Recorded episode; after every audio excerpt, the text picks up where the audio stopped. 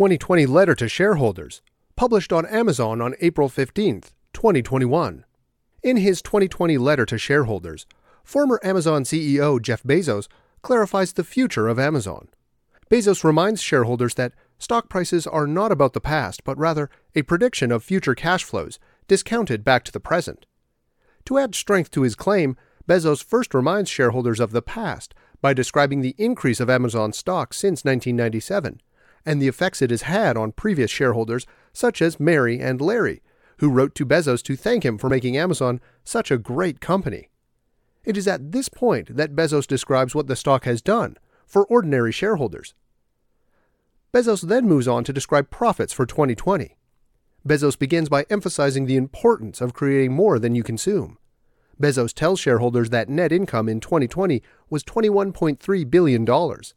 After, Bezos describes value created from the following employee compensation expenses, $91 billion, third party seller profits, $25 billion, and value creation from customers, $164 billion. Bezos breaks customers into consumer customers and AWS, Amazon Web Services customers.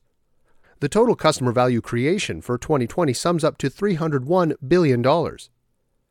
Bezos concludes this point by reminding shareholders why people choose Amazon. And it's because Amazon is using the internet to create real, long term value for their customers.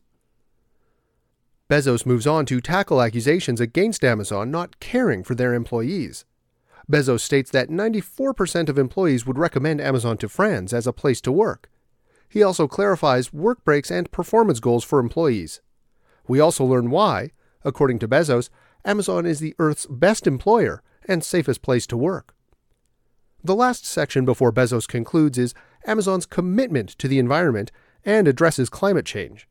Talking about the launch of the Climate Pledge with Global Optimism in September 2019 to drive change. Today, having over 53 companies' signatures that are all committed to reach net zero carbon in their businesses, measure and report greenhouse gas emissions regularly with the ongoing discussions on how to manage and reduce the remaining emissions. Amazon is also utilizing electric transportation to meet its zero carbon goal, while helping fund its investment program to support green innovation. Before finishing his letter to shareholders, he felt compelled to teach something to all his fellow Amazonians. He does so with a passage from Richard Dawkins' book, The Blind Watchmaker.